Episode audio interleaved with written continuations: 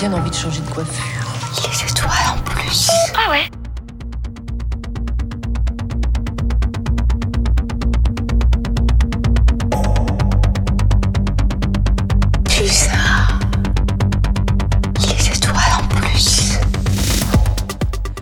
Bonjour, bienvenue dans cette émission spéciale en direct de Pictasia au Parc des Expositions de Poitiers. Deuxième édition pour euh, ce salon qui vient d'ailleurs tout juste d'ouvrir ses portes. Si vous voulez euh, nous rejoindre et assister à cette émission spéciale, sachez que nous sommes euh, installés dans la partie euh, jeux et jeux de rôle. 130 stands nous entourent et près de 10 000 personnes sont attendues ce week-end.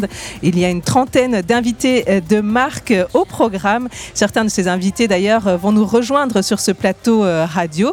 Nous pourrons évoquer avec eux la place du manga français, le métier de doubleur ou encore la passion cosplay. L'équipe de bénévoles et de salariés de Radio Pulsar est ici en force pour vous faire découvrir la culture picturale asiatique. Et bien, on va commencer euh, tout de suite dans le vif du sujet puisque nous avons euh, avec nous des mangaka français. Et donc, je vais laisser la parole à eh ben, deux de nos de l'équipe de, de Radio Pulsar. Nous avons avec euh, nous Gabriel qui est le coordinateur euh, de l'émission d'actualité du matin, Espace Matin. Bonjour Gabriel. Donc, euh, et euh, à tes côtés, Patrick qui anime l'émission Tokyo Mental. Bonjour à tous les deux. Bonjour. Bonjour. Et ben, je vous laisse euh, nous parler et introduire euh, nos invités du jour, euh, donc mangaka français qui sont présents sur ce salon Pictasia. Et oui, pour cette première partie d'émission, on va parler manga. Alors pour les, pour les auditeurs et auditrices qui ne connaissent pas ce milieu, le manga, ça peut être traduit euh, littéralement par euh, image dérisoire ou euh, dessin non abouti. Plus généralement, le manga, on pourrait définir ça comme la BD japonaise ou alors la BD non japonaise mais qui respecte les codes de, de ce manga. Donc c'est des codes graphiques, des, des codes scénaristiques, des codes de format. Et la France en fait est très... friande de, ces mangas puisque c'est le deuxième marché euh, juste après le, en termes de consommation de manga après le Japon. Et euh, donc euh, naturellement la scène manga en France s'est beaucoup développée et notamment la scène aussi webtoons. Donc on, va aussi en, parler durant, durant cette table ronde.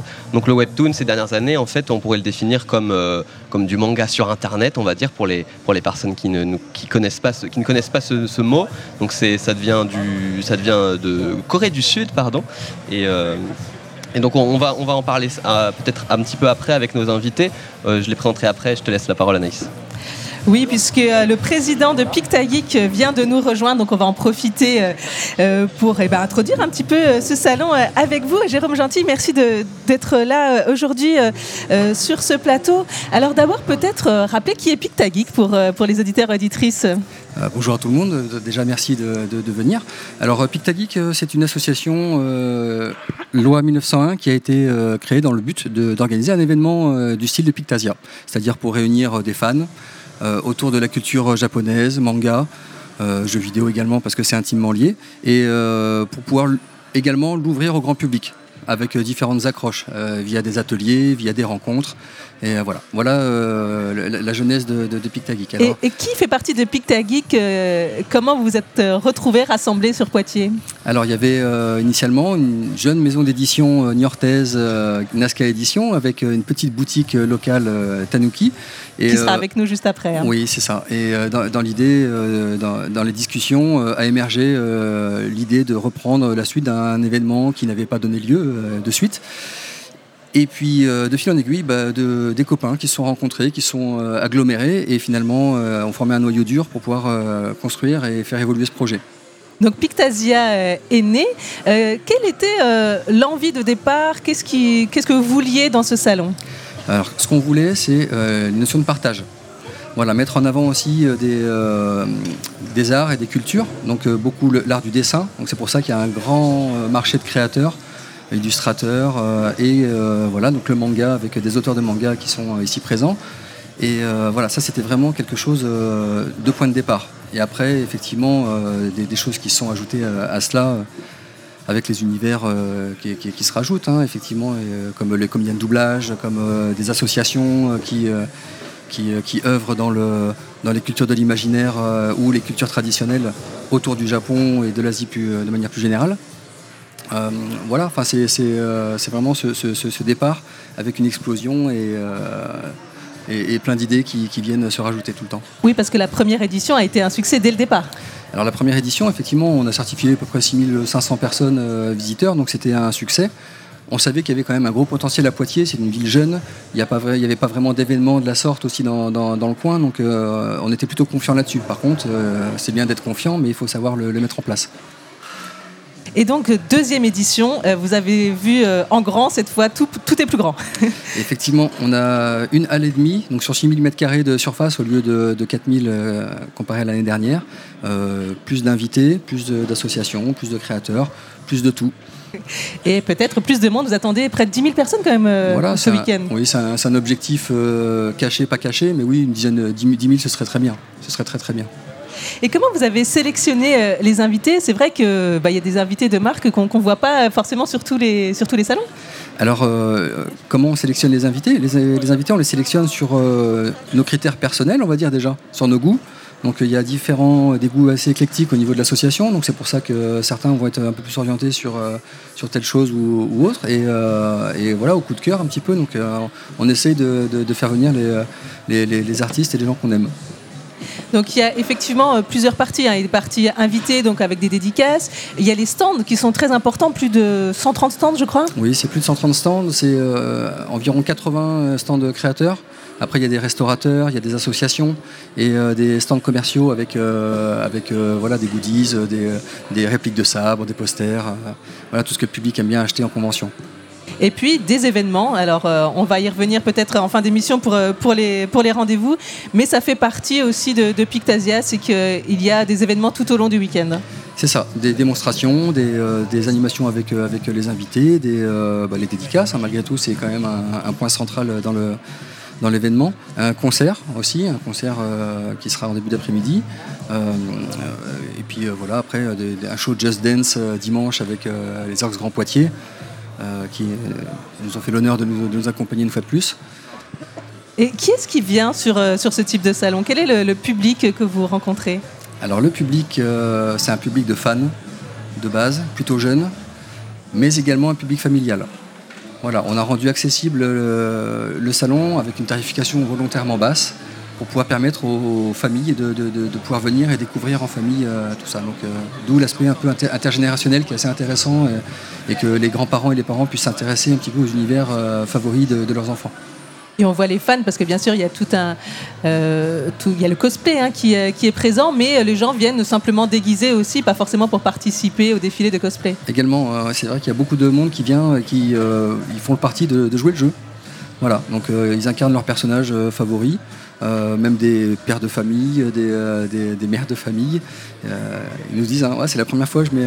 Alors ils parlent de costume, hein. c'est vrai que dans, dans le milieu euh, euh, des concernés, on parle de cosplay plus que costume, mais euh, voilà, l'idée c'est d'incarner un personnage, effectivement, et puis de se faire plaisir, sans jugement.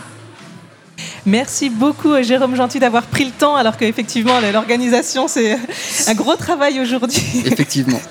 Merci d'avoir pris le temps de, de passer euh, sur le plateau. Et bien, on va continuer donc euh, à accueillir eh ben, les différents invités euh, du jour. Merci beaucoup Merci et, et bon courage pour la suite. Eh ben, je, laisse à nouveau euh, la parole euh, donc à Patrick et Gabriel et leurs invités, les mangaka français. Et oui, euh, on le disait au début, donc on va parler manga. Donc je ne vais pas représenter ce que c'est que le, manga, je l'ai fait il y, a, deux minutes. Alors pour, pour parler justement de, manga et de, de thèmes un peu plus précis comme le manga en France, comment il se développe, mais aussi le thème de l'auto-édition, du manga sur Internet, du webtoons, etc. On accueille euh, plusieurs invités. Donc on accueille euh, tout d'abord euh, Anne-Émine, bonjour. Bonjour. Donc euh, vous êtes un couple, pour vous présenter rapidement, vous êtes un couple de, de- dans la vie, mais aussi un couple de mangaka. Euh, vous avez notamment publié Ishigo Stories chez Nazca Edition, donc euh, un recueil de, de petites histoires, donc on appelle des one-shots, sur le thème des liens familiaux. Euh, on accueille également euh, Juste Louis, bonjour. Et bonjour. J'espère que je prononce bien, c'est Juste Louis, Just Louis. Louis, bon après, juste Louis c'est la marque, mais Louis c'est moi. Ouais. Ok. Euh, donc vous avez publié Red Flower Story. Donc en auto-édition, si je dis pas de bêtises. Donc, il y a deux tomes, donc c'est aussi accessible gratuitement sur, sur Manga Draft notamment. mais vous avez aussi un manga à venir qui est Red Flower chez Glénat en, juin prochain, si je dis pas de bêtises. voilà, Red Flower Story, c'était une série d'histoires courtes et Red Flower, c'est mon projet principal qui va sortir chez Glénat en juin.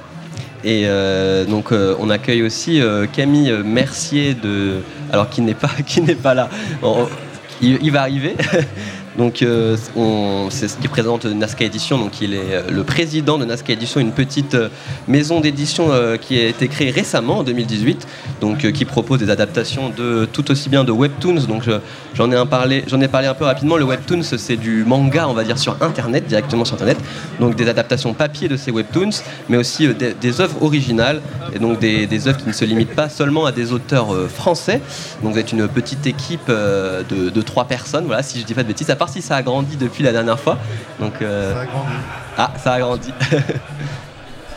C'est bon, ça marche? Donc, euh, vous, êtes président de ouais. Edition.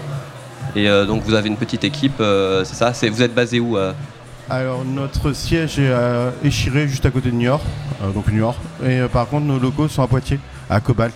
Et donc, comme je disais, euh, vous êtes une, maison d'édition locale, mais vous ne publiez pas que des mangas euh, d'auteurs français, vous n'adaptez pas que euh, d'auteurs français. On accueille aussi Tipiu, bonjour. Bonjour.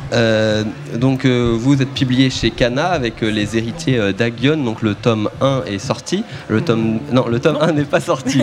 les, il sortira en 2024. Voilà, c'est ça. Mais pardon. il est fait. il est fait, c'est ça. Et donc vous avez aussi vous avez aussi publié des histoires qui sont accessibles en webtoons donc sur, euh, sur internet. Euh, on accueille également euh, Aérine, bonjour. Oui, bonjour. Donc vous avez donc peut-être que je vais te laisser présenter Aérine, Patrick. en ce qui concerne Tipiu, c'est pas vraiment du webtoon à la base. Non, et en fait j'ai créé deux mangas en auto-édition qui sont Ada et Tipiutopia. Et là maintenant je travaille sur mon nouveau manga édité chez Canal l'année prochaine. Euh, excusez-moi alors pour la, petite, la petite erreur. Et donc euh, donc vous avez, euh, vous, avez, vous, êtes, vous êtes connu surtout pour le manga Chronotique Express. Oui, c'est ça. qui, qui, a reçu donc plusieurs prix, notamment le troisième prix du meilleur manga international. Et donc c'est un manga qu'on peut lire en, ligne notamment. C'est ça, c'est un webcomic. Mais, et, mais qui a pu être auto-publié aussi les deux premiers tomes, si je dis pas de bêtises. Euh, mais, euh, les trois premiers, les trois premiers tomes, c'est ça, pardon. Donc le troisième tome est sorti il y a, peu, si Oui, il y a quelques mois. Et euh, donc voilà, vous avez prévu de faire une série d'environ 8 à 10 tomes sur, sur ce manga. C'est ça. Donc on va parler un petit peu, pour commencer, du manga français, de, puisque vous êtes des, auteurs voilà, français, et donc on voulait savoir un petit peu aussi comment ça évolue, mais tout d'abord, d'abord est-ce que, est -ce que vous pourriez définir ce que c'est que le manga français? euh, juste au cas où, c'est une présentation, t'as Renaud Le Maire. Euh, Romain, Romain excusez-moi, ah, c'est bon, euh, ils sont cousins. Romain Le Maire, donc un grand auteur de manga, si tu veux. Ah. Oui, bah, je vous propose de, vous présenter un petit peu, pardon. Je, Vite fait, ah, bah, moi, après, les gens me connaissent un petit peu. Bah, Romain Le Maire, je travaille sur Dreamland de 2006 à 2004, 2015 maintenant, et maintenant je suis sur ma propre série Everdark chez Pika Edition toujours. Avant, j'étais assistant et maintenant, ben, je suis devenu auteur euh, sur ma propre série. Donc voilà, le tome 6 est sorti le 18 janvier. Et du coup, ben voilà, je tourne un petit peu en festoche, euh, histoire de retrouver les lecteurs et de, de, me faire plaisir et de leur faire plaisir. Quoi. Voilà. Eh bien, merci beaucoup. Euh, ce que je vous propose, c'est qu'on commence à discuter un petit peu. Donc, voilà, vous êtes tous des auteurs français, comme j'ai dit. Est-ce est que vous, vous pourriez, pourriez est-ce que quelqu'un pourrait donner une petite définition de ce que c'est que le manga français Est-ce qu'il y a des spécificités par rapport euh, euh, au manga japonais ou euh, au manga étranger? Est-ce que voilà, il y a des, codes différents? Comment vous pourriez le définir? Si quelqu'un si quelqu'un veut prendre la parole. J'ai pas l'impression. Enfin, justement, oui. le... Il n'y a pas vraiment de différence. Juste, on essaye d'adapter les codes à la française, en quelque sorte. ouais. Je ne sais pas si quelqu'un a une bonne définition. Je pense qu'à la base, le manga français, on définissait le manga français par tout ce qui n'était pas du Japon. Je pense que c'est quand euh, la France s'est intéressée au manga, on s'est dit ok, nous on veut faire du manga aussi. Mais suite à la démocratisation du manga et le fait que tout le monde puisse commencer à faire du manga et faire son propre manga avec ses propres influences, je pense qu'on s'éloigne forcément du manga français, qu'on va tomber sur un truc plus manga international. Parce que tout le monde va y mettre euh, ses propres influences, ses propres références. Il y en a qui vont s'inspirer du comics américain, il y en a qui, comme moi, vont utiliser des codes qui sont euh, très inspirés Afrique de l'Ouest, il y en a qui vont y mettre leur propre, leur propre culture. Donc je pense que le manga français, aujourd'hui, n'a plus trop trop de sens en termes de, voilà, est-ce que c'est français, mais c'est plus euh, international. quoi. Bah, du coup, le manga, alors c'est quoi? C'est un style narratif? C'est un style graphique? Est-ce qu'on reconnaît un manga parce que ça ressemble à un manga ou bien parce que ça raconte une histoire selon un découpage particulier qui sont des codes euh, qui ont été initiés au Japon? Pour moi, c'est un format euh, et une, enfin, une façon de raconter une histoire qui est avec des codes particuliers venus du Japon, mais euh, on va le reconnaître dans sa mise en page, dans le nombre de pages, dans la façon de développer les personnages, de s'axer sur les émotions. Il y a tout un tas de codes qui font que euh, l'histoire, elle peut être graphiquement euh, différente de ce que font les Japonais. Il y a certains codes à remplir et c'est vraiment un schéma narratif particulier. D'accord. Et Irene, en ce qui te concerne, quand toi qui publies sur le, sur le web, hein, par rapport au format, comment, comment tu définis euh, ce que tu fais alors? Euh, c'est pareil, je, je garde le format manga. Euh, Enfin, après, je publie aussi sur Webtoon, donc là, je redécoupe tout. Et... Mais bon, il y, y a quand même une différence entre le Webtoon et le manga, et les gens se rendent compte que c'est vraiment du manga découpé et que c'est pas du. Webtoon. Donc euh, voilà. Tu voulais intervenir, Mine Oui, bah, pour moi, euh, le manga, ça reste avant tout un moyen de, de narration, que ce soit fait par des Français ou autres, euh, ça reste la même chose pour moi. Effectivement, il y a des cultures qui sont différentes, qui sont propres à nous, mais euh, pour moi, c'est un moyen de narration qui est universel et, et voilà, ça, on a beau dire c'est du manga français, c'est du manga avant tout. D'accord, je vous remercie. Et euh, on, a pu, euh, on a pu voir le manga, euh, notamment français, évoluer beaucoup. Est-ce que, parce qu'on sait que vous faites beaucoup de, de salons, de, euh, euh, voilà, donc il y a aujourd'hui, par exemple, Pictasia, on, a, retrouvé certains d'entre vous aussi euh, à, Angoulême. et ailleurs, Japan Expo, etc. Est-ce que, voilà, en rencontrant vos lecteurs, vos lectrices, vous avez des retours, des, des demandes particulières sur, sur, sur votre manga? Est-ce que, est-ce que les gens de- demandent plus de, de mangas d'auteurs français, voilà, par exemple? Est-ce que quelqu'un veut répondre? Je vais me permettre de répondre. Euh, je pense pas qu'ils demandent plus de mangas français. Ils demandent plus de bons mangas. Et c'est c'est pas une blague, c'est-à-dire les gens autour de cette table, si ils sont pas mangaka enfin, si on devait définir le manga français, ce serait la carte d'identité de la- l'auteur. C'est la différence avec le manga. Là autour de la table, la plupart des gens qui font du festival, ils vendent pas parce qu'ils sont français, parce qu'ils ont du bon manga. Donc là, juste, c'est des bons auteurs. Et donc, ce qu'ils veulent, c'est des bonnes histoires. Après, même qu'ils soient chinois, japonais, coréens, ce que tu veux, un mauvais manga est un mauvais manga, même s'il est japonais. Et, Là, euh, c'est du bon manga, c'est pour ça que c'est ce qu'ils veulent. Et euh, il y a beaucoup d'entre vous autour de la table qui ont pu publier donc papier, mais qui ont commencé donc par internet, par le par le webtoons. Alors justement, est-ce que aujourd'hui euh, c'est obligatoire de passer par euh, par internet, par euh, le, man- le- le manga, voilà, euh, euh, en, en- en dématérialisé, pour pouvoir ensuite euh, pouvoir euh, construire une, une carrière plus grande, pour pouvoir euh, aller chez des éditeurs un peu plus plus gros? Alors, euh, est-ce que justement c'est quelque chose qui est obligatoire maintenant, ou c'est un passage euh, qui se fait de plus en plus peut-être? Obligatoire, je pense pas. C'est juste qu'en fait, ça permet de montrer son travail au public. Avant d'attaquer les conventions qui parfois sont payantes pour euh, avoir un accès au stand, ça permet de montrer son, travail gratuitement, d'avoir des retours des, des lecteurs, quels qu'ils soient, et du coup de progresser. Donc c'est pas forcément le chemin obligatoire euh, à emprunter, mais ça peut permettre euh, de progresser plus vite que de rester dans son coin et de faire ses petites histoires et de, de au moment où on décide de publier son manga en version papier et de commencer les festivals, de se prendre le flot de critiques qui n'est pas forcément euh, toujours facile à, digérer. Donc du coup, en France, c'est surtout les, lecteurs et les fans qui font, qui font les mangaka plus que les éditeurs, d'après ce, que je- d'après ce que je comprends. Ça dépend, le, ça dépend le parcours qu'on va suivre, mais ouais, euh, il y a beaucoup de gens ici qui ont commencé justement en allant à la rencontre des lecteurs, que ce soit en ligne ou en festival, et qui ensuite ont su trouver leur légitimité auprès d'un éditeur ensuite pour le circuit classique, hein, parce qu'on peut être légitime sans un éditeur.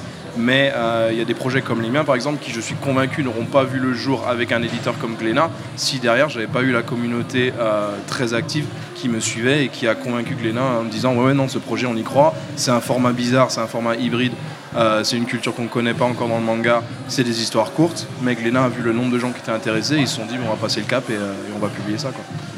Et euh, justement, qu'est-ce qui change entre l'auto-édition ou le, webtoons et l'édition par des, maisons d'édition qui sont d'édition qui sont assez grosses pour, certains d'entre vous. Qu'est-ce, qui va changer voilà, ou qu'est-ce qui a déjà changé pour ceux qui, sont déjà dans des maisons d'édition par rapport à l'auto-édition, à par rapport voilà, à, ce que vous faites, euh, que vous faisiez vous-même euh. Bah, je pense que Irene peut en parler parce qu'elle fait de l'auto-édition, mais l'accompagnement, c'est quelque chose de vachement important. Quand on est mangaka, on aime dessiner, on aime raconter des histoires. Euh, on n'est pas forcément comptable, on n'est pas forcément distributeur, commercial. Avoir un regard extérieur sur, son, sur sa propre œuvre, c'est vachement intéressant. Pour, ça, ça enrichit en fait, que ce soit l'auteur et euh, bah, nous avec Nasca, on a, cette complicité où euh, ils aiment la façon dont on raconte nos histoires, ils aiment la façon dont on les dessine. Et euh, nous, quand on est arrivé avec Ichigo Stories, on savait pas forcément le vendre. Nous, on aimait ce qu'on faisait, mais on trouvait ça vachement prétentieux de dire Waouh, mon manga, il est trop bien, achetez-le. Alors que quand c'est Nazca qui vient derrière en disant Moi, j'ai aimé ça, ça, ça, d'un coup, en fait, on voit son histoire différemment. Et ça enrichit, en fait, bah, le, le dialogue. Je te laisse euh, la, la parole. euh, Oui, on va faire euh, une petite euh, pause musicale puisque effectivement on veut faire partager aussi euh, la musique euh, avec Toate, un DJ producteur japonais connu pour sa collaboration avec euh, Delay sur le titre Groove in the Is- bien sûr je vais pas y arriver Groove is in the air. Euh, le titre qu'on vous fait découvrir aujourd'hui c'est Upload en collaboration avec euh, Baku Baku Dokin et donc on se retrouve juste après avec euh, l'ensemble des mangaka qui sont avec nous aujourd'hui. 了しました。ドキドキドキちゃう一歩パってアップロード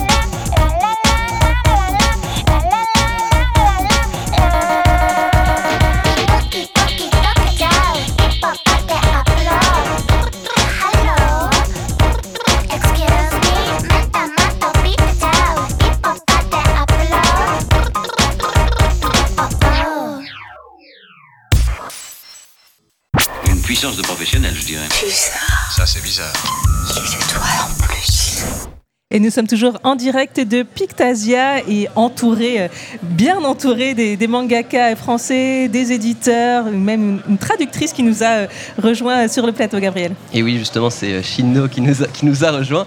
Donc, vous, êtes, vous, êtes, vous, êtes, vous avez commencé par de la traduction.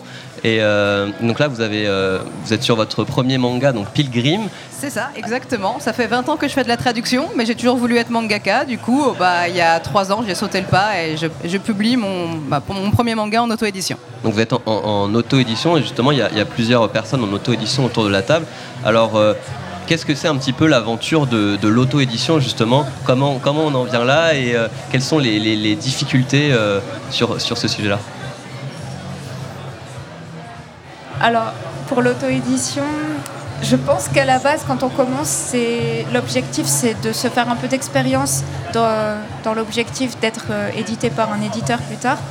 Euh, en ce qui me concerne, c'est vrai que moi j'y ai pris goût. Donc euh, il y a beaucoup d'avantages à l'auto-édition, liberté, le choix du rythme, un contact direct avec les lecteurs. Et finalement, euh, bon, et aussi euh, plus d'argent sur les ventes, ce qui n'est pas négligeable. Et voilà, donc euh, je sais, moi par exemple, je touche 40% sur les ventes en librairie euh, au lieu de 8% si j'étais avec un éditeur. Donc euh, c'est quand même euh, une sacrée différence. Et voilà, donc je pense que, bah, comme disait Anne tout à l'heure, euh, ça demande des compétences qui sont parfois un petit peu dures à gérer au quotidien. Mais, mais après, c'est très agréable à faire. Donc, je sais qu'il y a, beaucoup d'auteurs qui, se lancent dans l'auto-édition justement pour tester un peu, pour euh, euh, être en contact des gens, puis ensuite être édité. Et il y en a d'autres qui prennent goût et qui restent. Donc voilà, il y a, il y a du 50-50, on va. Ah. Je vais rajouter à ce que dit Irene que ouais, c'est accepter de prendre en charge en fait tous les rôles de la chaîne du livre, que ce soit euh, la, distribution, le stockage des bouquins, la création de la maquette, le contact avec les imprimeurs et tout, la création du tome, mais aussi du coup le, le parallèle c'est d'avoir la main mise sur toutes les étapes du bouquin et vraiment le sortir sur ses propres termes. Ouais, Donc on est vraiment euh, dans une relation euh, directe avec la communauté où on peut se permettre de sortir des projets complètement euh, niche, complètement déjantés parce qu'en fait on est en relationnel avec nos, nos lecteurs et il n'y a pas un éditeur derrière qui a sa charte, qui a son, euh, son, euh, son cahier des charges, son, son voilà, à nous dire on compromis, en n'aimerait fait. pas ça, voilà c'est ça. Et euh, ce qu'il faut savoir aussi, c'est qu'en auto-édition, on ne parle pas forcément d'un gros bouquin de 200 pages tout de suite. Euh, moi, par exemple, euh, dans mes débuts, j'ai fait des, des histoires courtes et j'avais des livrets de 30-50 pages.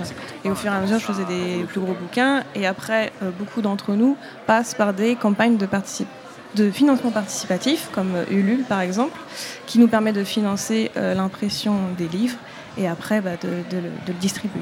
D'accord. Et pour vous, c'est pareil? Oui, oui, pas pareil. euh, c'est à peu près le même parcours. J'ai, euh, moi, j'ai commencé à publier euh, en ligne chaque chapitre en fait euh, sur mon site. Et j'ai fait une campagne de financement participatif, comme, euh, vient de dire TPU, ensuite pour euh, avoir la version physique imprimée. Et, euh, oui, je, confirme ce qu'a dit Louis, on gère euh, toutes les étapes. Alors c'est euh, vrai que c'est très, très prenant parce qu'il faut vraiment avoir toutes les casquettes, mais c'est euh, hyper satisfaisant d'a- d'avoir vraiment le contrôle total sur son projet. Et moi, bah non, à, à mon niveau, euh, j'avais pas le choix en fait. Si je voulais euh, sortir mon manga, c'était que l'auto-édition parce que j'ai pas du tout un niveau euh, éditable pour les éditeurs euh, euh, selon bah, du- critères, dans le circuit en fait. classique. Donc, euh, donc voilà, pour avoir mon, mon manga imprimé, je pouvais compter que sur moi-même. Et donc En tant qu'éditeur, je dirais tout de même, il y a un point aussi important euh, qui n'est pas forcément visible de l'extérieur ou quoi que ce soit. En euh, euh, auto-édition, ils ont tout. Ça va se gérer. Mais en édition, ça peut être aussi négatif pour l'auteur. En soi, ils vont devoir nous céder l'œuvre. C'est-à-dire, on qui sera propriétaire des droits de l'œuvre et qui aura le droit de les exploiter? C'est l'édition. Si par exemple vous voyez avec votre éditeur et vous l'avez vendu pendant 30 ans, vous, n'avez plus le droit de vendre votre bouquin ni, d'exploiter l'univers. C'est-à-dire c'est la maison d'édition qui aura les droits.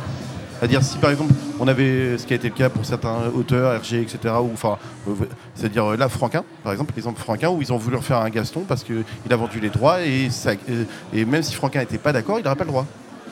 Je sais pas s'il est en vie, hein, je parle. Mais euh, dans l'idée, c'est effectivement ces jeunes euh, auteurs que vous voyez, si tout d'un coup, ils- en théorie, ils se brouillent avec leur maison d'édition, leur œuvre qu'ils ont créée, leur bébé, c'est plus à eux. Et pour vous, c'est la même chose, Anémine C'est en fait à publier en ligne et euh, donc à se bâtir une communauté. Et ensuite, on, donc maintenant, on, on- mais maintenant on est chez euh, Nasca Édition avec euh, Camille et Damien. Et euh, c'est vrai que c'est un certain confort parce qu'en auto-édition, c'est vrai qu'on doit tout gérer.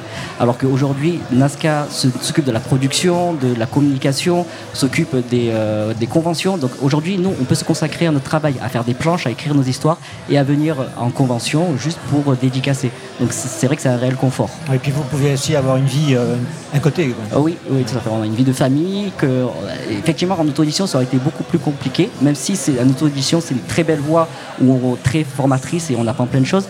Euh, Aujourd'hui, nous, c'est la voie qui nous convient et qui, permet de gérer notre vie de famille. Je voudrais même rajouter que euh, l'auto-édition, ça permet de faire des erreurs. Parce que j'ai eu la, réflexion récemment que euh, un jeune auteur qui se lance et qui n'a pas encore toutes les, compétences ou même qui fait une erreur bête, en fait, en auto-édition peut s'entendre avec sa communauté et dire bon, le bouquin il sortira un peu plus tard, ou alors, ce qui est mon cas, hein, j'ai fait des fautes d'orthographe dans le bouquin, euh, il y a des erreurs de mise en page, il y a plein de trucs de débutants en fait qui m'ont permis de me former, mais que j'ai pu faire en auto-édition, alors qu'avec un éditeur qui va investir minimum 30 000 euros par tome qu'il va faire avec toi, il y a moins de marge d'erreur parce qu'il va être distribué dans toute la France et donc avec un éditeur c'est pas le moment de se former avec un éditeur c'est le moment d'avoir déjà de bonnes compétences et de sortir un produit fini l'auto-édition c'est un peu un bac à sable En fait, c'est quelque chose d'assez intéressant parce qu'avec le web, c'est un peu comme en musique. On, observe des artistes qui se développent du début jusqu'à un certain niveau, alors que lorsqu'on qu'on voit les artistes qui sont édités par euh, des éditeurs officiels, entre guillemets, ce sont des gens qui ont déjà un certain niveau, on les a pas vu évoluer avec le temps. Qu'est-ce que vous en pensez? C'est ça, en auto-édition, on peut vachement mettre en avant le, le- le concept du euh, direct producteur, quelque Voilà, part, la, la proximité avec le public, et, euh, et- et dire, bah, voilà, vous prenez euh, l'artiste dans, dans l'œuf, et puis vous allez suivre toute sa progression et, sa- et son parcours. Et ça, je remarque que les gens, ils aiment vraiment beaucoup, ils s'attachent à l'artiste, ils voient les, les progressions, et, et on, on établit vraiment un lien très fort avec les lecteurs, et ça, c'est vraiment cool. Et euh, j'avais une, petite- et j'avais une question aussi pour euh, Camille Mercier euh, de Nazca Édition.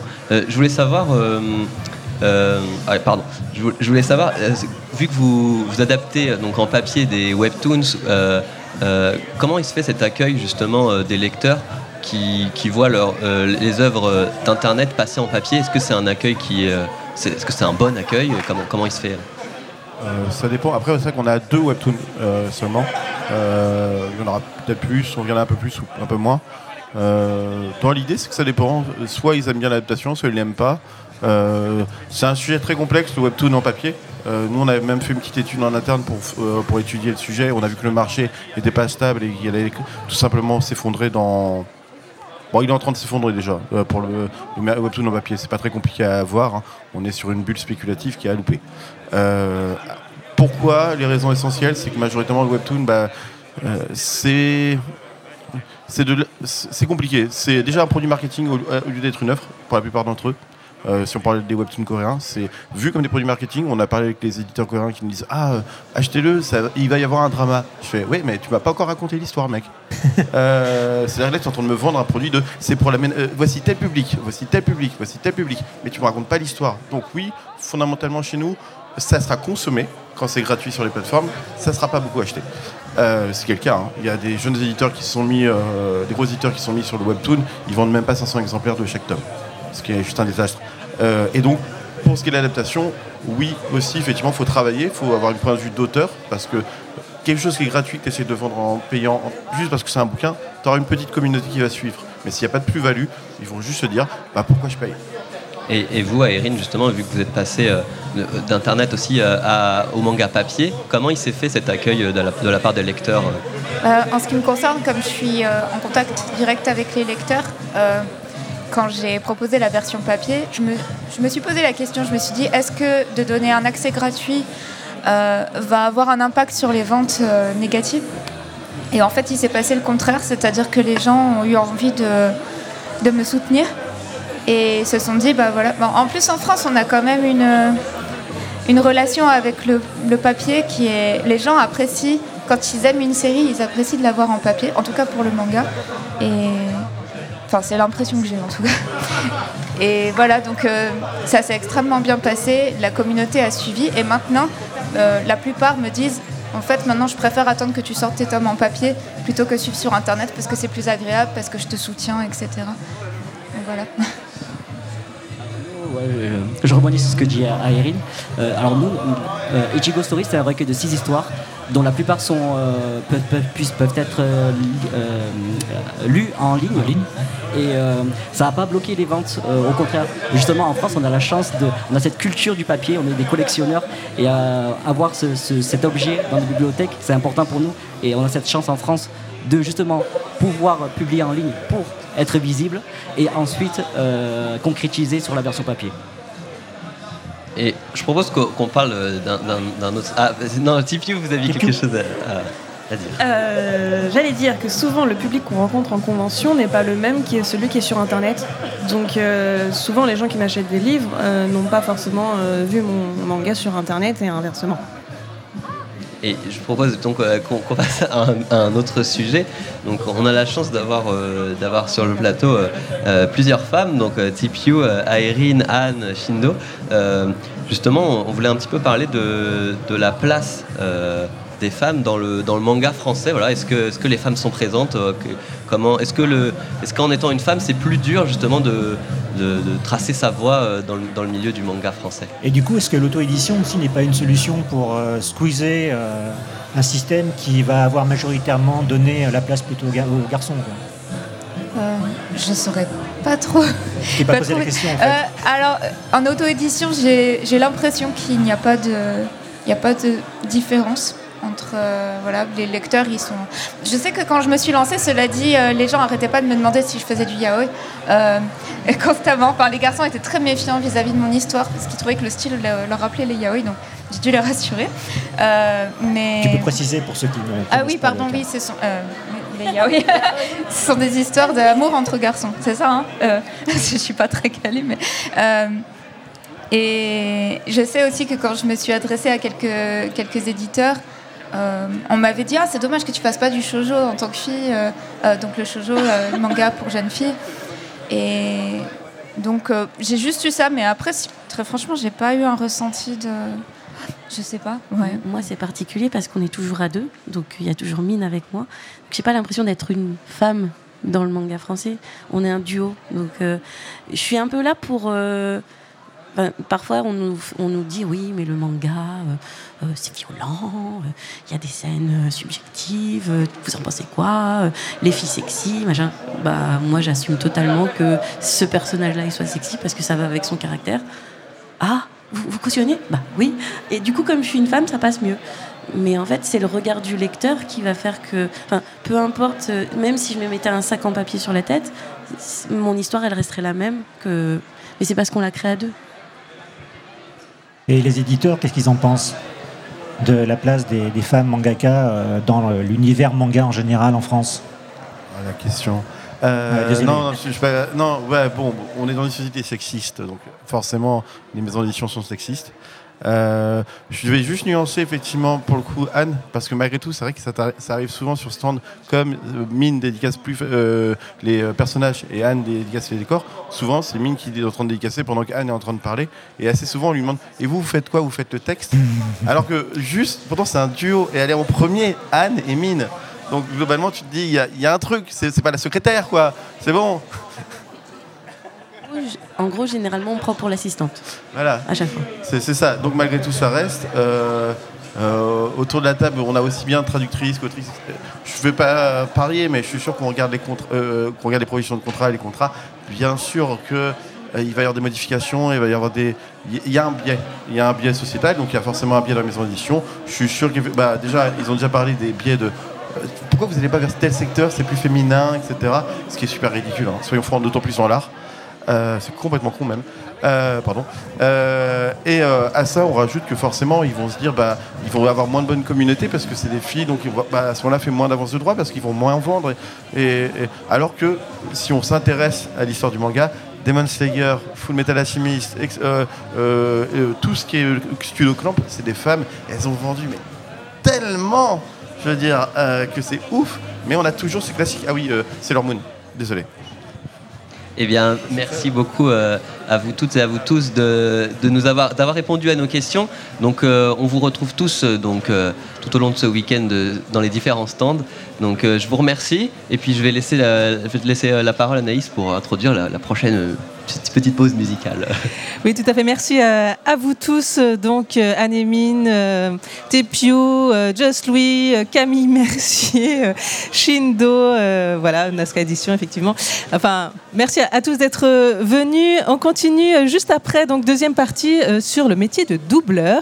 Ils sont prêts à intervenir. Euh, je vous propose qu'on continue en musique avec Ado, euh, qui a commencé très jeune. C'était en 2020. Elle avait à peine 17 ans. Elle s'est tout de suite retrouvée en tête du Billboard Japan avec un titre qui critiquait le conformisme de la société euh, japonaise. Voici le titre New Genesis, le thème de Red, un long métrage de One Piece.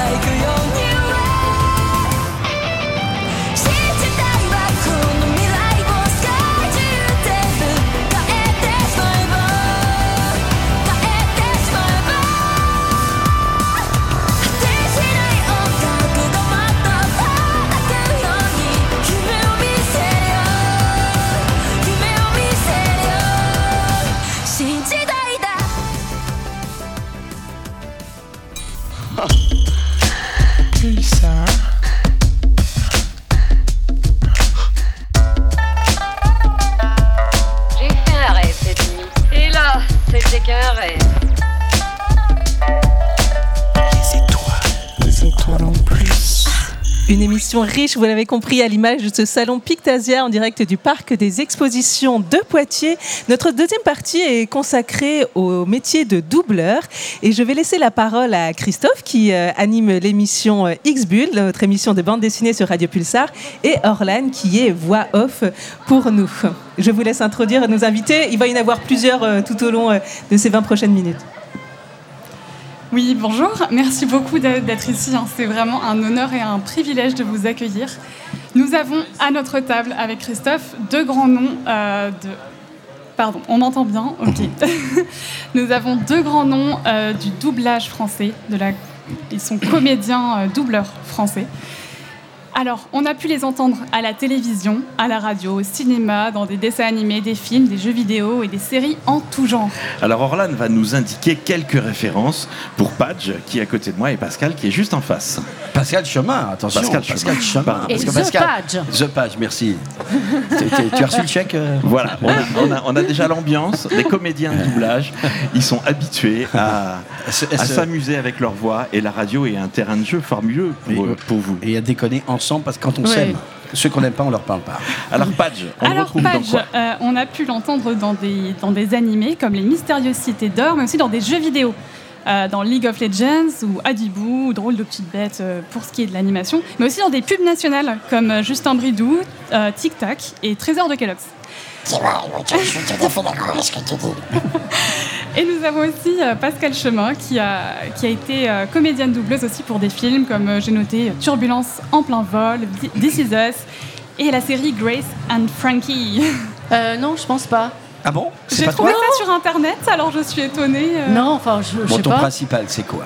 Bah, c'est surtout les animaux fantastiques euh, pour les films ou, euh, ou euh, Star Wars ou euh, voilà. Mais là, ça me dit pas grand chose. Mais elle a C'est bizarre. sais, Il y a des fausses informations qui circulent Ouais, sur ouais, internet mais- alors. Bah, que- enfin, on n'osait pas vous dire, mais là, vous- là, vous avez mis le doigt sur sa Non, maladie, là. non, oui, ça.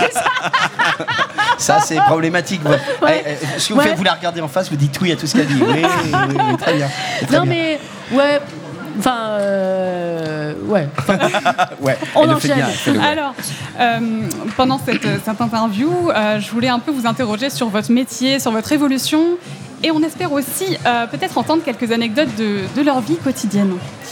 Alors, déjà, dans un premier temps, je voulais euh, parler du- de l'importance du, du théâtre, parce qu'on dit que pour être comédien doubleur, forcément, il faut avoir une base solide en théâtre. Euh, je voulais savoir si vous pouvez nous expliquer un peu en quoi cette pratique a été et reste toujours importante euh, pour vous. Pascal, pour Bah, commencer. C'est-à-dire que moi, oui, moi je pense que euh, avoir une formation, euh, une formation de théâtre, c'est important parce que de toute façon, la voix euh, est le est, véhicule des émotions. Or, au théâtre, enfin, c'est- euh, voilà, euh, au théâtre, avec un texte qui ne nous appartient pas, notre corps et notre voix fait passer les émotions d'un personnage. Donc, on est sur du sensible et on n'est pas sur de l'intelligible. Et euh, comme principalement dans l'art, et je pense que avant que Enfin, je pense que ça se travaille et qu'il y a des bases pour le faire parce que c'est pas évident de faire passer des sentiments et surtout c'est pas tellement de les faire passer c'est d'être capable de les faire d'arriver à les refaire jusqu'à ce que, par exemple, le directeur artistique ait ce qu'il veut. C'est pas qu'on fasse nous ce qu'on veut, c'est qu'on nous demande quelque chose et il faut être capable de comprendre ce qu'on nous demande et d'arriver à, à le faire ou à le refaire ou à le refaire et que ça paraisse naturel. Et ça, c'est un travail. Sais pas si... Oui, oui, alors moi, euh, oui, oui, non, mais c'est tout à fait ça. On dit souvent aux jeunes comédiens qui veulent faire ça, passer par le théâtre ou l'improvisation ou même le cirque, tout ce que vous voulez. Oui. La principale aussi caractéristique, c'est que qu'est-ce que c'est la science du comédien? C'est la science du rythme. Le plus grand comédien du monde, Dieu, c'est-à-dire Louis de Funès, est un, un sublime musicien intérieur. Donc l'idée, moi, je viens plutôt euh, de la musique. Je suis un musicien professionnel et en même temps, je suis batteur. Donc j'ai appris en même temps à chanter, en même temps que je jouais de la batterie.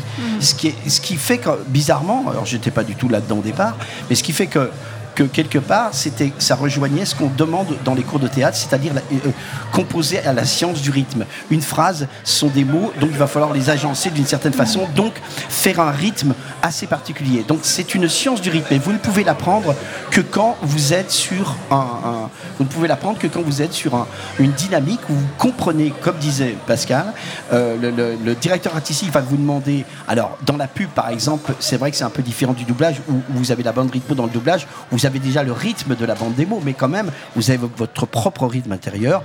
Mais en tout cas, pour ce qui me concerne, moi qui fais beaucoup de pubs, vous devez inventer des rythmes qui correspondent au désir du client et au, désir de, ben voilà, de l'ensemble des personnes avec qui vous travaillez. Com- comment ça se prépare une séance de doublage d'un film? Est-ce que avant vous avez des exercices, vous répétez les choses, ou est-ce que vous comptez vraiment sur le, le- le- les indications du directeur artistique pendant la séance? combien le. Combien ça paye ouais. C'est ça. Bah, euh, moi, je peux répondre, mais euh, Greg, euh, l'aîné, là, qui nous a rejoint et qui est directeur artistique aussi, Bienvenue, et qui est Greg comédien et directeur artistique, Bonjour. euh, pourra aussi répondre. Et ben, en fait, ça se, entre guillemets, ça ne se prépare pas parce qu'on ne sait pas. D'abord, on ne voit en général pas forcément le film. Quelquefois, on est appelé aussi pour un rôle. On ne sait pas pourquoi on est appelé. On nous appelle et on nous dit est-ce que tu es disponible euh, mardi euh, euh, 14h30, 18h30 Euh, Si c'est pour une série, ça va être un guest, etc. C'est le directeur artistique qui nous, qui nous fait à la limite le pitch, qui nous parle du personnage, euh, ses caractéristiques, on voit, et puis on y va. Euh, Le, le- le doublage, c'est quelque chose de l'instant. C'est vraiment. euh, et il faut, il faut que ça aille vite. Comparé au théâtre où il y a beaucoup de répétitions, au doublage, en doublage, bien évidemment, on peut refaire des prises, mais il n'y a pas de répétition. C'est quelque chose et- de, ouais, de c'est- jeu. c'est un- truc, c'est- c'est euh, c'est une science de la réactivité dans l'instant, comme dit Pascal. C'est obligatoire. Euh, encore une fois, euh, on a des grands noms du doublage ici. Je, reviens sur la pub parce que c'est l'endroit où c'est encore plus rapide. Euh, C'est-à-dire qu'on a et il y a des exigences. Je dis souvent, je dirais que, que, le doublage fait partie d'un truc un peu entertainment. Ça serait du show business et que la, entre guillemets et la, la publicité, ça serait plutôt du business show. Donc dans- le sens où il y a des exigences encore plus pas difficile, parce que artistiquement c'est difficile, mais un truc où il faut que, que vous ayez une réactivité par rapport à des humeurs qui sont plus des artistiques, mais c'est des humeurs économiques. C'est euh, c'est assez spécial. hein. Grégory, vous avez les deux casquettes. Oui, tout à fait. Euh, comédien de doublage et euh, directeur artistique. Alors, votre point de vue par rapport à, à cet échange? Euh, oui, bah, il n'y a pas grand-chose à rajouter. Effectivement, en doublage, on n'a pas ce qu'ils ont au théâtre ou au cinéma. Il n'y a pas de répétition. C'est vraiment, on arrive en studio et bah, en tant que directeur artistique, donc on doit dire aux comédiens, bah voilà, donc aujourd'hui on va travailler sur euh, telle œuvre. Euh, L'histoire c'est ça, ton personnage c'est ça, il va lui arriver ça. Voilà à peu près euh, son historique pour que bah, le comédien se mette tout ça en tête. Ça dure à peine quelques minutes. Et effectivement, ensuite, bah, on y va, on découvre le texte et on doit être dedans tout de suite. On n'a pas cette, ce, comment, ce luxe de, de pouvoir répéter pendant plusieurs jours. Ouais, la- Pascal le- Chemin. Non, non, le- la petite chose que je voulais rajouter euh, euh, à ce que dit Greg, c'est que par exemple, euh, moi j'ai assez, on a assez souvent travaillé ensemble, et quand il fait passer des essais, donc pour que euh, on essaye notre voix sur un personnage qui va être validé ou non par le client, quand le client doit choisir une voix, il, euh, c'est lui qui donne les indications euh, du personnage, c'est-à-dire euh, euh, voilà les traits de son caractère, etc. Et nous, en tant que comédiens, c'était pour revenir à la question d'Orlan sur le travail. Tous les adjectifs, par exemple, que Greg va, dire du personnage, le comédien, la comédienne les enfin, euh, ouais, les intègre et va les faire ressurgir, enfin, il va, il va les restituer avec une, un, un truc vocal, une proposition vocale. C'est ça que, et après cette proposition, une fois qu'elle est validée par le client, par exemple, cette proposition, il faut tout le temps la retrouver. Donc, quand il y a 10 saisons qui se font sur 3 ans, 4 ans, il faut être tout le temps. Donc, c'est en ça, il faut refaire. Et c'est la question de refaire qui est un véritable travail. C'est pas un truc comme ça qui se barre et euh, voilà. Mais, mais euh, les essais, etc., c'est vraiment le DA qui, euh, voilà, qui dirige. C'est le euh, garant, c'est le garant, le DA, Greg, il est le garant de, voilà, il est, il est celui qui va encadrer l'autoroute. il a, vois. voilà, il a été missionné Ouais. pour une VF Bah, et le- c'est lui qui va signer la VF. Le Enfin, DA, en fait, qui- c'est le Greg. seul à avoir euh, l'intégralité de l'histoire, d'avoir qu'il il a vu tout le film ou toute la série. C'est le, c'est le seul qui connaît absolument tous les détails, tout le déroulé. Donc c'est là où effectivement on est nécessaire pour les comédiens, parce qu'eux ne savent pas, en dehors de leur scène, ils ne savent pas ce qui se passe autour. Et c'est là où effectivement le directeur artistique intervient en disant non, non, là tu vas la jouer comme ça parce que tu le sais pas, mais après il va se passer ça, ça et ça. Donc C'est un peu comme un, comme, comme un métier de Ah, un réalisateur metteur en de scène. film, metteur Metteur en scène. Voilà, lui c'est histoire. ça, en scène. exactement. en scène, bien sûr. D'accord. Bien sûr. Euh, je voulais revenir par rapport à, à la question euh, de, de l'interprétation euh, des, des personnages, qui sont réels ou fictifs. Quelle différence entre l'interprétation donc réelle quand il y a votre image et celle derrière un micro? En quoi est-ce que c'est satisfaisant ou pas ou plus euh, de faire du doublage plutôt que de- d'être en scène en fait? Mais ça n'a rien à C'est enfin, tellement pardon. différent. C'est tellement Oui. ouais, ça n'a rien à voir. Bah, C'est-à-dire que moi, je, euh, moi, je suis euh, une femme d'un certain âge. Non. et euh, C'est rien, 300. euh, et, euh, et je pense que sur scène, euh, faire un petit garçon de, de 12 ans ou de 15 ans, ça passerait pas euh, visuellement. Donc euh, voilà, c'est tout. C'est que la voix.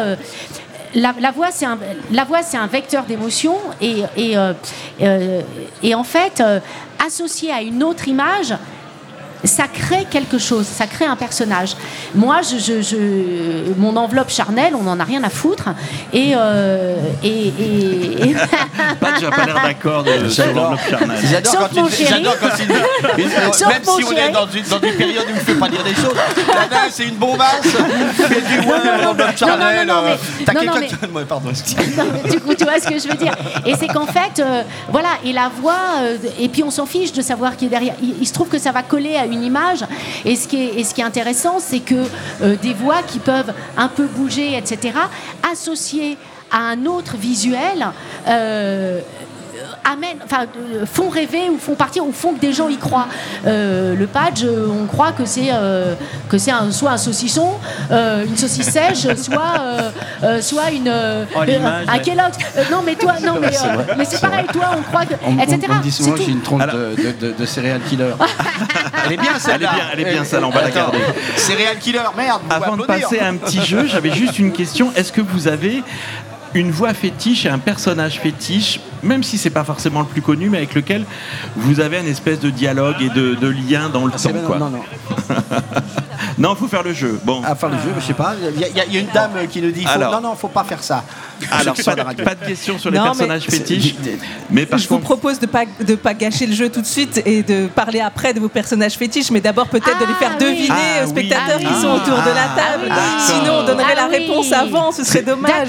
C'est le professionnel. J'ai rien compris au truc, moi. Mais à qui il faut faire deviner À ceux qui À sont ceux en face de vous, Ah, qui sont sur, euh, sur le alors. salon Rapprochez-vous, rapprochez-vous, bonjour, et bienvenue. qui, euh, et qui assistent Alors, à faut, faire- faut l'émission. qu'on fasse une voix qui devine ce que c'est. Exactement, vous avez tout compris Vas-y, le Pascal, jeu. vas-y, toi. Axel, je te laisse euh, Ouais, ouais, la parole Pascal avec, euh, Ouais, Pascal avec les commence. spectateurs. commence, ouais. Salut les hunters. Est-ce que vous avez Alors attention, on va la refaire. Attention, Ah. soyez très Non, mais elle attentifs. triche, hein. là aussi. Ah sérieux. Hop là, hop là. Ah, on a déjà, on a déjà. Coup la picade, Hunter Hunter. Oh non Ah ouais, il s'est trompé. Tu, tu Ah, seras. c'est pas bien. Là, tu il a sors. Il s'est trompé, il s'est trompé. Ah non. C'est qui le roi? Ouais, ouais, c'est Kiroa. Ah, bien Il s'est pas trompé et bravo à toi, tu as gagné le droit de, de l'amour, de l'amour, c'est de l'amour, beaucoup d'amour. Bien joué. Padge. Allez, À moi, deuxième rôle. euh, Une fois. À moi, euh, oh, oh, je suis tellement content d'être avec vous aujourd'hui. Oh, je suis un génie atomique. Allez, il a de l'autre, il a euh, tout New vu. Challenger à nouveau, il est toujours le même. Heimerdinger. Ouais, trop fort. Dans Applaudissez-le League of s'il vous plaît. Greg, ah oui, je Greg, suis trop chaud. Comme ça, à 11h, c'est un peu. Bon, allez, laisse une chance aux autres quand même, attends, s'il te plaît. quand même, 11h. On va se refaire un perso là C'est parti. Greg, Non, je vais Greg. en choisir un. Attends. Ouais, mais là. j'ai envie d'être sadique, j'ai envie d'en choisir un super dur. Vas-y, mais vas-y, On aime le sadisme ici. Radio sadisme. Euh, ok. Salut, alors dis-moi, c'est quoi ton groupe sanguin? C'est réservé aux enfants, c'est parti. Ah ouais, non, là j'ai été Ah une non, je- vache. là, t'es- sympa. J'ai Ah, vraiment ça été sèche vache, complètement mais, la part. Mais comme quoi Non, mais comme quoi Quand il n'y a pas le visuel, Eh ouais. c'est Ça, c'est mort. C'est, euh, Ça, pas mort. la perception, elle est à la fois vocale et à la fois vi- c'est, ça. Ah, j'ai peut-être un challenger. alors. Ah, Je vais tenter euh, Dracula dans Castlevania. Oh non, j'aurais bien voulu. Pour, pour euh, les, les pépettes. Ah, Donne la réponse, donne la réponse, Greg. Euh, Aido dans Vampire Night. Wow. Ah. À toi, Pascal, un autre. Oh, euh, alors moi, je- euh, ben, comme il n'y a que des jeunes, je vais prendre une vieille référence. Vas-y, vas-y, fais-toi Euh, plaisir. Je. euh, euh, bien, euh, Poser pour des photos cochonnes Non, en toute impunité, me montrer nu trois fois non. Comment est-ce possible Tout mon net, mon petit corps, trois fois non? Euh, crie vengeance, mais qui, qui suis-je Qui puis-je? Et si je veux, je poserai pour des photos cochonnes et je poserai pour le Seigneur Il Palazzo! T'as fait les pornos Y a-t-il des, des non-jeunes T'as démarré Y dans a-t-il des l'érotique au non-jeunes départ Non, non, pas du tout. Vous n'avez pas la référence. Ouais, et vous vous dites geek, bravo. C'est quoi? Bravo. C'est- C'est quoi? Eh ben, c'est euh, Excel Saga. Ça vous dit rien Il y a- Si, il connaît. là, j'ai Ah bah oui. Notre technicien Excel connaît. Saga. Bon, attends, moi, Bah c'est juste après, c'est l'époque GTO quand même. Eh Bah oui, évidemment. Bon, j'en j'en fais un. Voilà, mais ah je non, pense que regardez saurez, Excel c'est trop Saga, simple. c'est extraordinaire. C'est trop simple, je Mais vous le fais c'est- quand même. Ok, alors lui va être attentif. Faut- Soyez attentifs, mais Le je pense premier que ça va être. euh, Bienvenue, bienvenue à l'auberge. Approchez-vous près du foyer. euh, on a par ici, on a par ici. Vous êtes légendaire doré. L'aubergiste. Durstone, ouais. Bravo. euh, ouais. Merci beaucoup pour ce petit jeu très Il va falloir qu'on interactif. retourne aux dédicaces, il me semble. Eh hein. ben Toi- oui, tu vas toi, retourner Ah, quoi merci. Je voulais juste, Non, non, mais- Ouais. juste une dernière question. Est-ce que par moment, dans ta vie euh, de tous les jours, une voix s'immisce et que la boulangère te dit mais euh, Vous n'avez pas votre voix Euh, d'habitude, monsieur non, c'est-à-dire que, que tout le monde sait que je fais des fois des grosses voix pour, euh, pour des, des- et, et je- non, je déconne. Non, mais euh, j'aime bien arriver dans la. T'imagines le mec qui raconte ça? J'arrive dans la boulangerie, la boulangerie et je fais Bonjour madame. Une baguette, euh, pas une baguette, pas trop cuite s'il vous plaît. Ah bon, c'est pour quand? C'est pour ce soir sur TF1. c'est nul. Merci bon, beaucoup, bisous à tous. on est obligé de retourner. On, on retournera quand vous voulez. I love you, sauf toi, mais quand même si un peu. Merci Padge. Comédien de doublage présent tout le week-end au festival Pictasia pour des dédicaces, des rencontres avec les fans. Orlan, Oui, alors euh, dans un deuxième temps, je sais pas, il nous reste pas beaucoup de temps, mais c'était plus pas pour vous discuter par rapport à votre. votre Non, mais tu carrière. parlais des personnages euh, qu'on Oui. aimait bien. des, des euh, personnages fétiches, oui. Ah oui, je sens que Greg est inspiré par Ouais, cette ouais. question aussi. Bah, C'est surtout que c'est dur d'en choisir un seul. Ouais. C'est celui qui te marque le plus, avec lequel peut-être tu te retrouves le plus souvent devant ta glace, devant. euh, Ah. Je, je fais le lien avec des, des personnages de bande dessinée Si pour avoir devais- interviewé des auteurs. Alors, si je dois choisir celui duquel je me rapprocherais le plus Mhm. en termes d'énergie ou de caractère, je dirais Connie dans l'attaque des titans. Ce niveau caractère, c'est celui vers qui ouais, je serais le plus, le plus proche.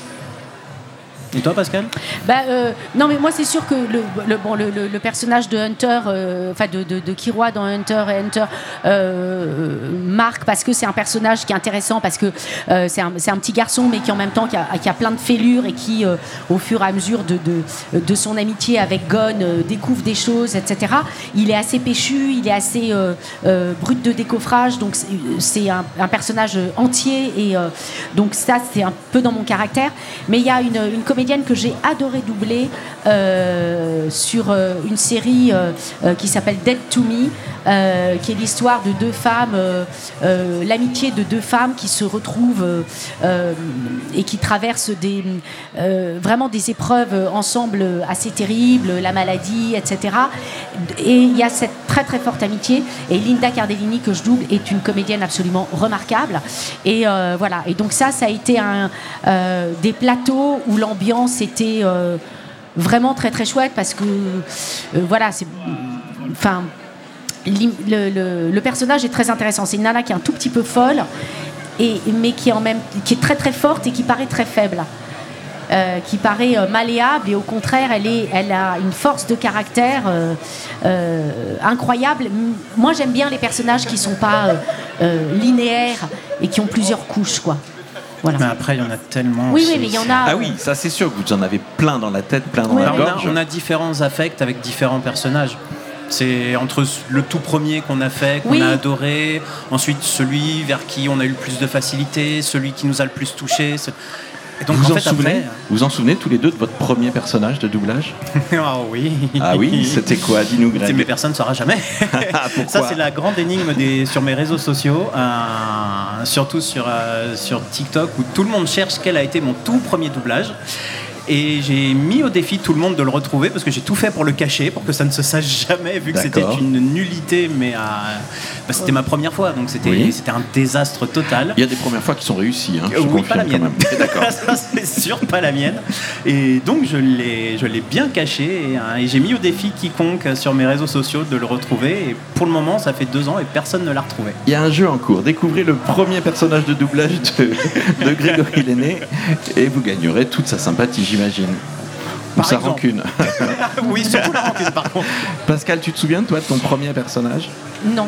Mais je sais, je, je crois, savoir- je crois me souvenir euh, le, le directeur artistique qui, qui m'a fait travailler la première fois, mais je crois que c'était pour des ambiances. C'est-à-dire, euh, c'est pas un rôle défini parce qu'on ne fait pas tout de suite un rôle important. Au départ, on fait des ambiances, on se familiarise avec la bande rythmo, etc. Euh, et je pense que c'était des ambiances pour une série qui était assez connue il y a très longtemps qui s'appelait Urgence.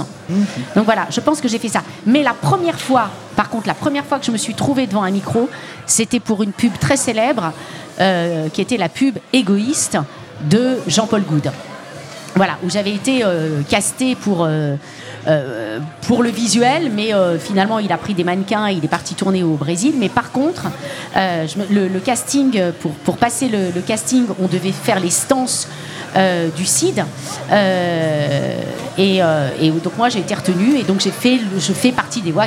Montre-toi égoïste, etc. Machin. C'est Jean-Paul Gaultier plutôt, Oui, non? Gauthier, Oui. c'est ce que j'allais dire. C'est Jean-Paul Gaultier, c'est pas Jean-Paul Goud.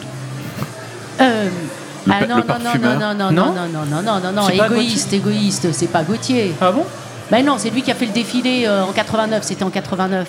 Il fait pas des défilés aussi, Gauthier Non, non, mais le défilé du bicentenaire. Ah, du bicentenaire Ah, oui. non, mais j'étais Ah bah pas c'était l'époque. Bah oui, c'est pour ça que je dis. Eh oh. euh, Non, elle a- de la mémoire. Merci. C'est Non, rajoute pas. je C'est t'en une prie. légende ce que dit Pat. Elle n'a pas du tout Alzheimer, du tout, du tout. Mais non, non, non, non, non.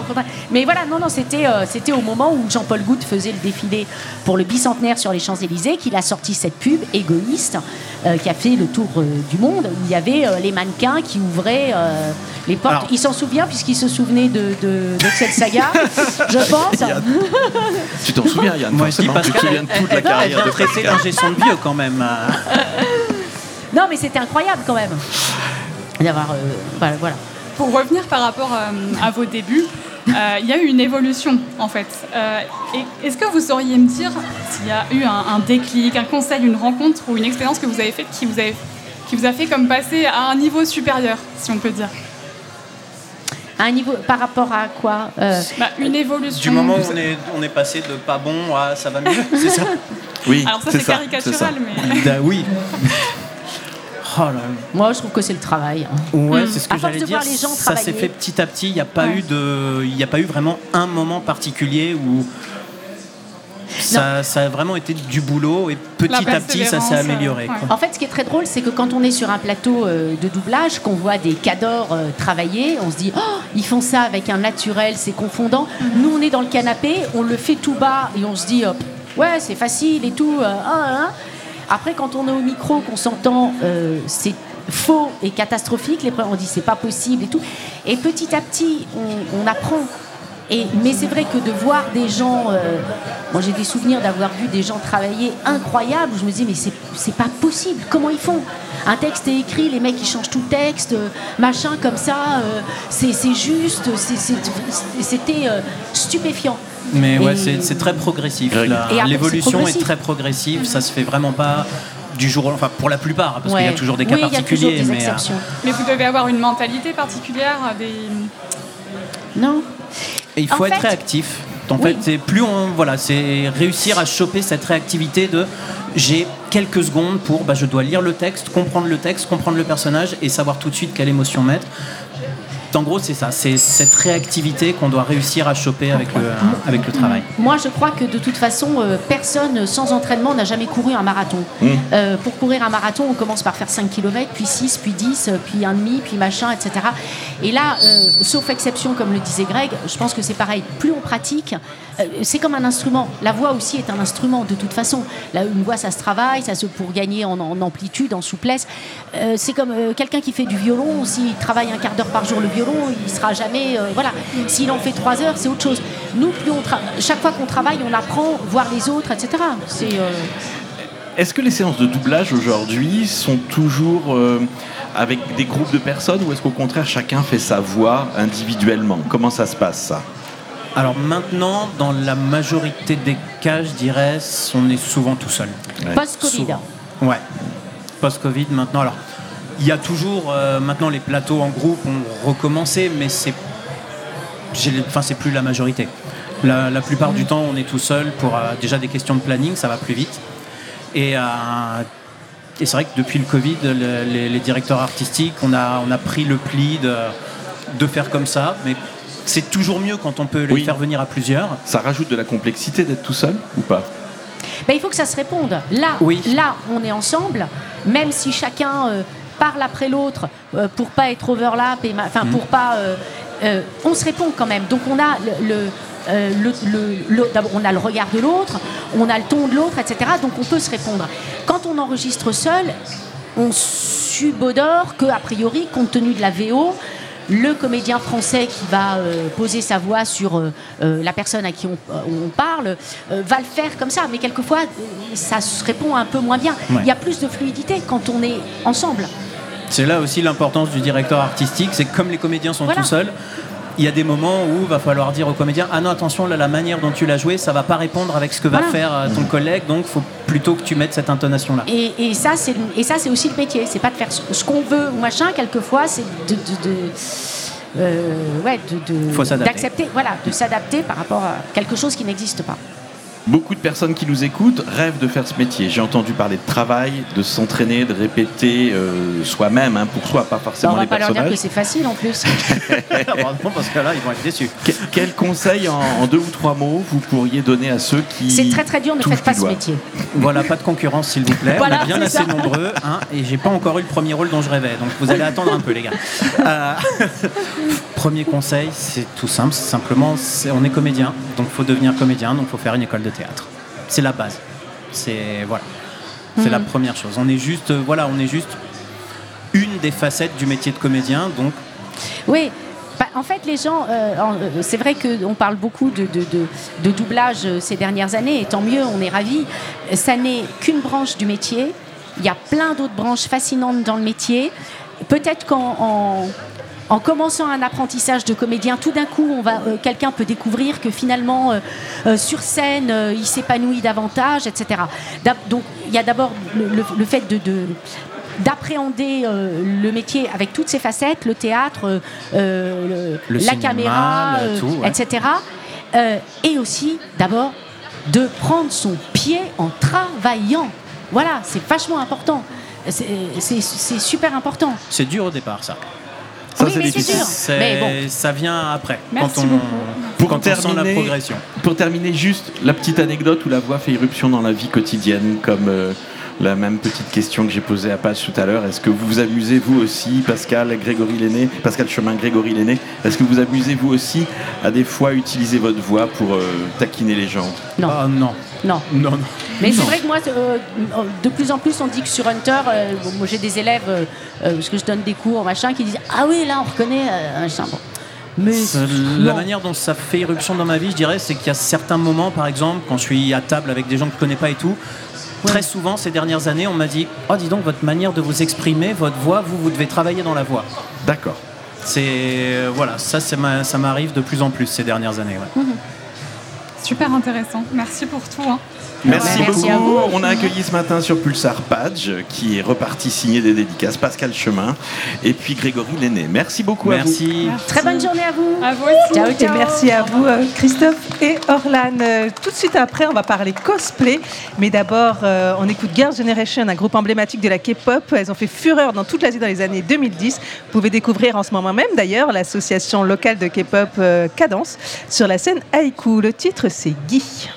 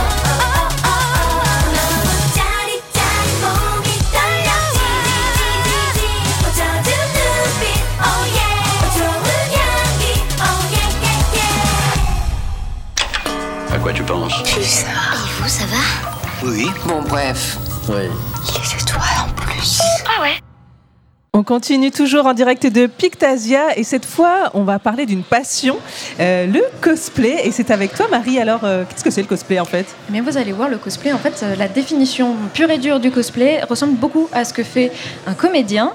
Euh, c'est incarner un personnage de film, d'animation, de jeux vidéo et aussi euh, de manga.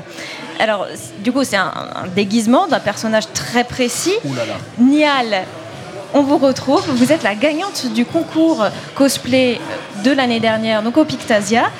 Et, et vous n'avez pas gagné avec un, un- un déguisement d'un personnage. Un déguisement d'un personnage, laissez-moi finir, vous allez voir où je veux en venir. Euh, avec le déguisement d'un personnage précis, vous avez gagné avec le déguisement d'un Pokémon. C'est donc une réalisation personnelle. Alors du coup, euh, c'est pas un déguisement exactement le cosplay, c'est un peu plus que ça. Alors, euh, exactement. Déjà, bonjour. Euh, et effectivement, j'avoue que quand j'entends le, terme déguisement, ça a tendance à me faire des petits frissons. Euh, parce que pour moi, un déguisement, c'est juste une simple tenue qu'on qu'on met. Et pour moi, il n'y a rien de plus derrière. Je préfère éventuellement le terme costume, qui marche aussi très bien. Tout simplement parce que, en fait, c'est pas juste une tenue qu'on enfile. Donc, il y a les personnes qui achètent leur cosplay. Euh, mais euh, derrière, il y a le travail euh, du maquillage, de la perruque qu'on coiffe, les accessoires. Il y a énormément de choses à prendre en compte. Et du coup, pour moi, c'est plus qu'un simple déguisement. Et du coup, également pour les personnes qui font elles-mêmes leur costume, euh, le, temps qu'on passe dessus, c'est vraiment, bah, c'est vraiment énorme. C'est vraiment un taf fou, monumental. Ouais. Ouais. Alors on va, on va reparler un petit peu de ça. Et du coup, le, le cosplay, donc on va garder ce mot, hein, on bannit, on a bien compris le terme déguisement. Euh, le cosplay, il faut vraiment euh, connaître l'univers. On n'a pas, on va pas juste se dire, euh, bah, lui là, je l'aime bien dans tel jeu vidéo, il est sympa, il est stylé. Non, il faut, faut savoir aussi comment l'incarner, bouger avec. C'est- une question d'un Le mot incarner, c'est vraiment ça Euh, alors pour moi, il y a différentes euh, raisons pour lesquelles on peut faire un personnage. Ça peut être parce que c'est vraiment notre personnage préféré, coup de cœur. Ça peut aussi également être effectivement parce que la tenue nous plaît, mais je sais que dans ce cas-là, euh, ça m'arrive avec certains personnages, c'est vraiment genre coup de cœur sur la tenue. J'aime bien me renseigner quand même sur le personnage, savoir si sa personnalité me plaît. Euh, puis même après pour le roleplay, c'est toujours plus, plus sympa de savoir. Parce que si c'est un personnage qui est très, très dynamique, euh, ou un personnage assez calme, ben, c'est toujours mieux de savoir. Et puis, euh, je sais pas, ça, ça ajoute un petit peu de proximité avec le personnage. Et euh, je trouve qu'on est toujours plus à l'aise après pour, euh, bah, pour tout le reste. Mm. Et justement, donc, euh, vous avez parlé de fabriquer soi-même son cosplay. Donc on peut l'acheter, son, son cosplay, mais on peut le fabriquer. C'est un temps qu'on y consacre pendant longtemps. Ça prend combien de temps? Donc il faut remettre en contexte, Nial. toi, vous, vous faites du cosplay à l'année. Euh, vous avez une page Instagram où vous vous mettez en scène avec euh, vos créations. Ça vous prend combien de temps de faire du cosplay? Alors, combien de temps ça me prend? Euh, Déjà, c'est vraiment, je crois, ma passion numéro un pour moi. Donc, je, je couds tout le temps. C'est vraiment ce que j'adore faire. Et après, pour faire un cosplay en particulier, ça dépend de pas mal de choses. Déjà, de base le modèle était assez complexe. De, aussi, des fois, je peux le faire en, en l'étalant, euh, on va dire, sur plusieurs semaines, plusieurs mois, sur aussi les moyens financiers qu'il y a derrière. Le temps que les tissus arrivent aussi, ça dépend où je les commande. Donc, euh, bah, je dirais que ça dépend. Par exemple, si je devais parler de Mentali, du coup, le... Donc Mentali, le cosplay avec lequel vous avez gagné l'année dernière. Exactement. Euh, du coup, là, je sais que globalement, j'ai fait en un mois et demi. J'avais commencé début janvier. La Pictasia l'année dernière, c'était mi-février. On était à peu près sur les mêmes dates. Bon, ben ben voilà. donc j'avais commencé début janvier et euh, bah, après, euh, je sais que je m'y mettais tous les jours, quoi. Donc euh, c'était du travail, euh, du travail. Et c'est comme ça que vous avez développé, par exemple, vos talents euh, de couturière. Mais c'est ça. En fait, j'ai pas pris, j'ai pas pris de cours. Disons que j'ai un peu appris toute seule en, testant des choses. Des fois, ça, ça se passe bien, des fois, ça se passe moins bien. On recommence, on fait des essais jusqu'à ce qu'on trouve quelque chose qui nous convienne. Et, euh, puis, bah, après, euh, après, on continue, on évolue. Et on se rend compte qu'on est devenu une véritable passionnée euh, sur un coup de tête, finalement. Ben, c'est ça, parce que bah, du coup, mon tout premier cosplay, je sais pas si je peux raconter l'anecdote, euh, c'était en 2016. Euh, moi, j'étais une grande fan des Chevaliers du Zodiaque et d'Athéna. Et euh, bah, je voulais acheter mon tout premier cosplay, sauf que j'avais pas forcément les moyens, parce que j'étais encore au lycée, j'avais pas forcément d'argent de poche, etc. Et euh, ma mère m'a dit Oh, euh, j'ai un vieux drap blanc là, je sais pas quoi en faire. Si tu veux, vas-y, découpe dedans, fais ce que tu veux. Du coup, je l'ai pris, j'ai fait des tests. J'ai été chez ma grand-mère qui avait une machine à coudre. Du coup, j'ai essayé de, de bidouiller des trucs. Et euh, en vrai, ça va, la robe, elle m'allait pas trop mal. Bon, euh, aujourd'hui, je, le ferai autrement, mais euh, franchement, j'étais super contente. Et je me suis dit, euh, en fait, c'est trop bien. Déjà, c'est là que j'ai découvert la passion pour la, pour la couture. Et puis, bah, surtout, je sais pas, le fait d'être un autre personnage, d'être quelqu'un d'autre, le temps d'un moment, d'une journée, je sais pas, je, je trouve ça cool. Et si on a un couac justement de déguisement pendant un événement comme le Pictasia, euh, ben, ça nécessite des moyens parce que là on regarde autour de nous et il y a euh, finalement beaucoup de monde qui est déguisé. Donc il peut arriver qu'il y ait euh, voilà que l'un d'entre nous ait un petit problème de, de déguisement. On peut avoir une solution pour refaire une réparation de dernière minute n'est-ce pas Ryu qui vous chargez exactement de cette euh, partie-là euh, de l'organisation du Pictasia J'ai cette responsabilité-là de m'assurer que tout tient, euh, tout reste à peu près en place et que ça ne glisse pas. Et oui, c'est du travail. Donc on court un petit peu après les cosplayers pour s'assurer que tout fonctionne bien. Je voulais juste revenir sur la notion, tout à l'heure on parlait de déguisement. C'est comme dire à, à- un maître, par exemple, tu ne fais pas une toile, tu fais du gribouillis. Voilà, je pense que ça mérite ça. Il faut savoir que le ministère de la Culture, euh, maintenant, euh, valorise le cosplay. Donc on est quand même sur des, euh, on est quand même sur, euh, sur des notions importantes. Alors nous, euh, au niveau de l'organisation, puisqu'on on parlait de la, de la création, euh, tu parlais tout à l'heure, de- de- du roleplay. Donc le roleplay, c'est fait d'incarner le personnage. Imaginons simplement un Jack Sparrow sans le jeu de Johnny Depp, n'aurait aucun sens. Bah là, c'est pareil. Donc nous, on est gardien euh, de la partie technique. Donc on est là dès l'inscription. On, on- on synchronise avec la préfecture pour les différentes réglementations. Nous n'avons pas le droit de nous, balancer, de, nous balader dans des allées avec un lance-roquette dans une convention, même si tout le monde est sympathique, on n'a pas le droit. Euh, donc il y a des règles qui sont faites, pas forcément agréables, mais qui sont aussi euh, en bonne intelligence pour le confort de tout le monde. On ne peut pas se balader avec une lance de 2 mètres parce que si je me retourne et j'ai pas vu le, petit bout de chou qui se balade à côté de moi, je peux lui mettre un coup, ça peut être dangereux. Donc voilà, il y a quand même des matières qu'on connaît, qu'on apprend à dompter et à maîtriser. Euh, mais on, on- on reste très vigilant. Donc nous, on est là pour faire, on va dire, la soupape entre le rêve du cosplayer qui a mis du temps à réaliser euh, un, costume magnifique et le côté dangereux de la chose et le côté pratique quand même. Donc euh, je suis un, tampon géant. Euh, heureusement j'ai une équipe avec moi qui n'est dédiée que au cosplay. On a un stand cosplay, on fait de la réparation parce qu'on n'est pas à l'abri d'une petite couture qui tenait très bien il y a six mois mais qui malheureusement ne va pas bien. Donc on- on est sur ce point.